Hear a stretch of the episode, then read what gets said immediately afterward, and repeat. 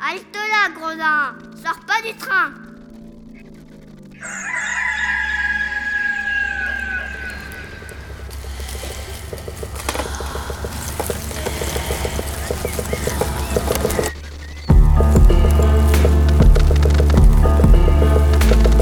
Dès ma plus tendre Plus on est jeunesse, malheureux, plus on souffre. Il faut plaindre les affligés.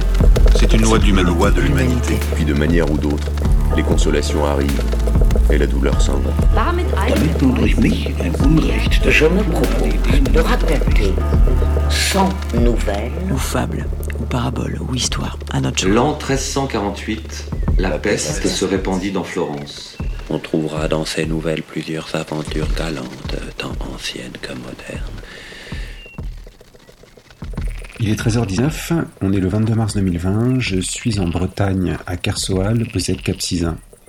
Je vais vous lire dans le Décameron la nouvelle numéro 7 du livre 4, intitulée Le crapaud ou l'innocence justifiée hors de saison.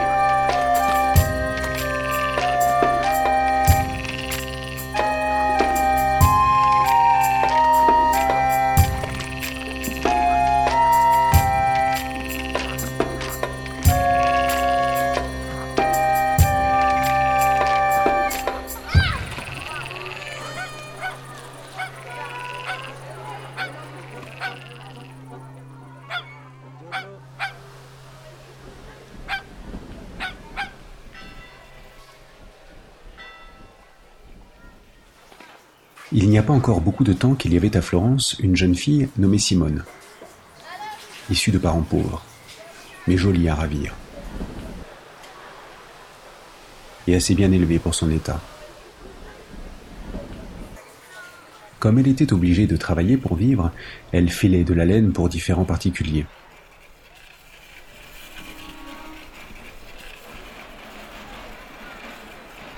Le soin de songer à gagner sa vie ne la rendait point inaccessible à l'amour.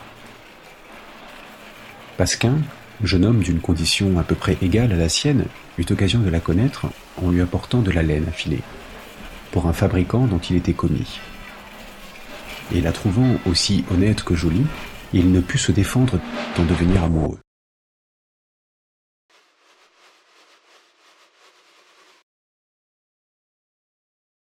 Il lui fit assidûment la cour et ne tarda pas à se rendre agréable à ses yeux.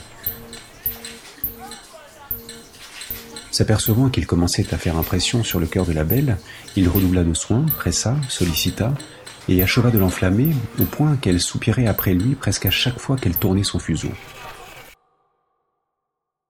Sous prétexte de veiller à ce que la laine de son bourgeois fût bien filée et le fût avant tout autre, il lui rendait de fréquentes visites. Le temps qui passait auprès d'elle lui paraissait toujours trop court. Il l'employait à lui parler de sa tendresse, à lui vanter les plaisirs de l'amour, à l'exhorter, à la solliciter de répondre à sa flamme et de le rendre le plus heureux des hommes, en consentant à l'être elle-même. Le cœur de Simone était de moitié dans tous les discours de son amant, mais la timidité l'empêchait de céder à ses sollicitations. L'un devenu plus hardi et l'autre moins honteuse, ils mêlèrent enfin leurs fuseaux et trouvèrent tant de plaisir dans ce mélange qu'ils s'exhortèrent mutuellement à le continuer. Leur amour, au lieu de s'affaiblir par la jouissance, devenait chaque jour plus ardent. Ils ne laissaient jamais échapper l'occasion d'en goûter les fruits. Elle se présentait souvent, mais beaucoup moins qu'ils ne le désiraient. D'ailleurs, la crainte d'être surpris abrégeait souvent leur plaisir, c'est ce qui fit naître à Pasquin le désir de voir sa maîtresse ailleurs que chez elle, afin de pouvoir se livrer tout à son aise à ses transports.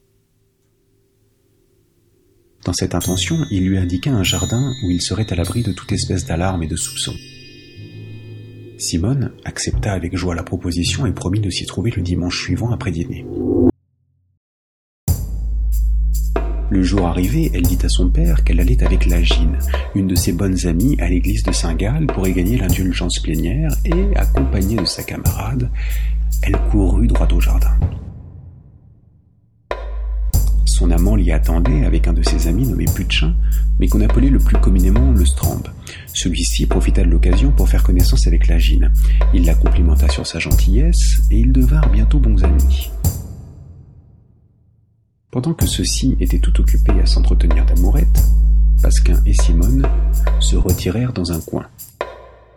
Il est aisé de deviner ce qu'ils y firent. Il y avait dans cet endroit de grandes et belles plantes de sauge. Pendant que nos deux amants se félicitent de se trouver dans un lieu si agréable et qu'ils prennent des mesures pour y revenir bientôt, Pasquin cueille une feuille de cette sauge et s'en frotte les dents sous prétexte qu'il n'y a rien de meilleur pour les blanchir.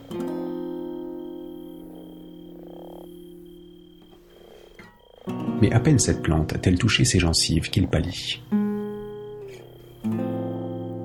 Bientôt après, il perd la vue, la parole et la vie. Simone, surprise d'un accident si funeste et si prompt, jette les hauts cris, pleure, se désespère et appelle Strambe et Lagine, qui volent à son secours. Rien d'égal leur étonnement quand ils voient Pasquin étendu par terre et sans mouvement, le Strambe qui s'aperçoit que le corps de son ami est enflé et son visage couvert de taches noires, s'écrie Ah malheureuse, mais tu l'as empoisonné les voisins et les maîtres du jardin, accourus au cri de Simone et trouvant le corps de son amant tout noir et enflé, joignent leurs soupçons et leurs reproches à ceux de Strambe, et cette pauvre fille que l'excès de la douleur empêchait de se justifier achève par son silence de leur persuader qu'elle est coupable. Elle eut beau vouloir s'en défendre, quand ses sens furent un peu calmés, on la saisit, et elle fut conduite devant le podestat, en présence duquel elle fut accusée par Strambe et par deux amis de Pasquin qui étaient survenus, dont l'un portait le nom d'Atio et l'autre celui de Malaisie. Le juge travailla sans délai à l'instruction de l'affaire. Il l'interrogea Simone et après ses réponses, ne pouvant se figurer qu'elle fut criminelle, voulut se transporter avec elle à l'endroit où l'événement était arrivé et où le corps du mort était encore étendu, pour apprendre d'elle-même toutes les circonstances de cette mort subite. Arrivée sur les lieux, Simone raconta au juge dans le plus grand détail comment la chose s'était passée.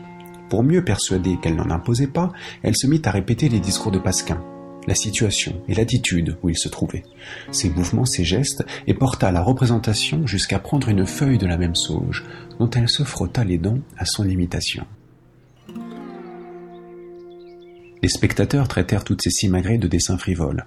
Strambe et les deux autres témoins l'accusaient avec encore plus de chaleur et demandaient instamment que le feu fût son supplice. Lorsque la malheureuse Simone, qui le chagrin d'avoir perdu son cher amant et la crainte de la peine sollicitée par ses accusateurs ôtait l'usage de la parole, tomba morte, au grand étonnement de tous les assistants.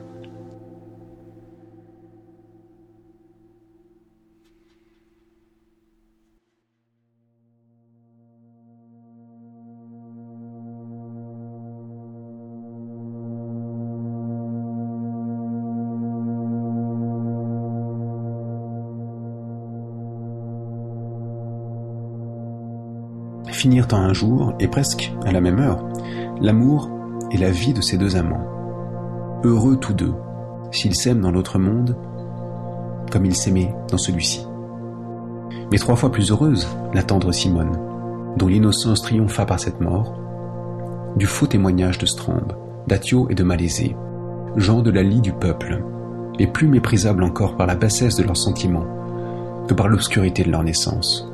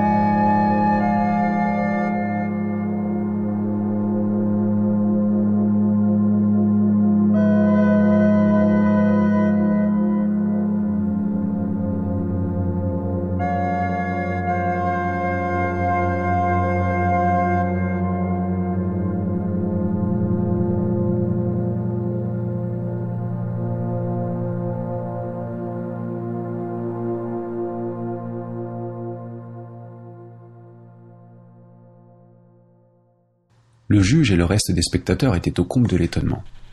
Cependant, après les premiers moments de surprise, le podestat, voyant que cette sauge devait être venimeuse, donna des ordres pour qu'on l'arrachât afin de prévenir de pareils accidents. À peine en eut-on abattu le pied qu'on trouva sous les racines un crapaud d'une grosseur énorme.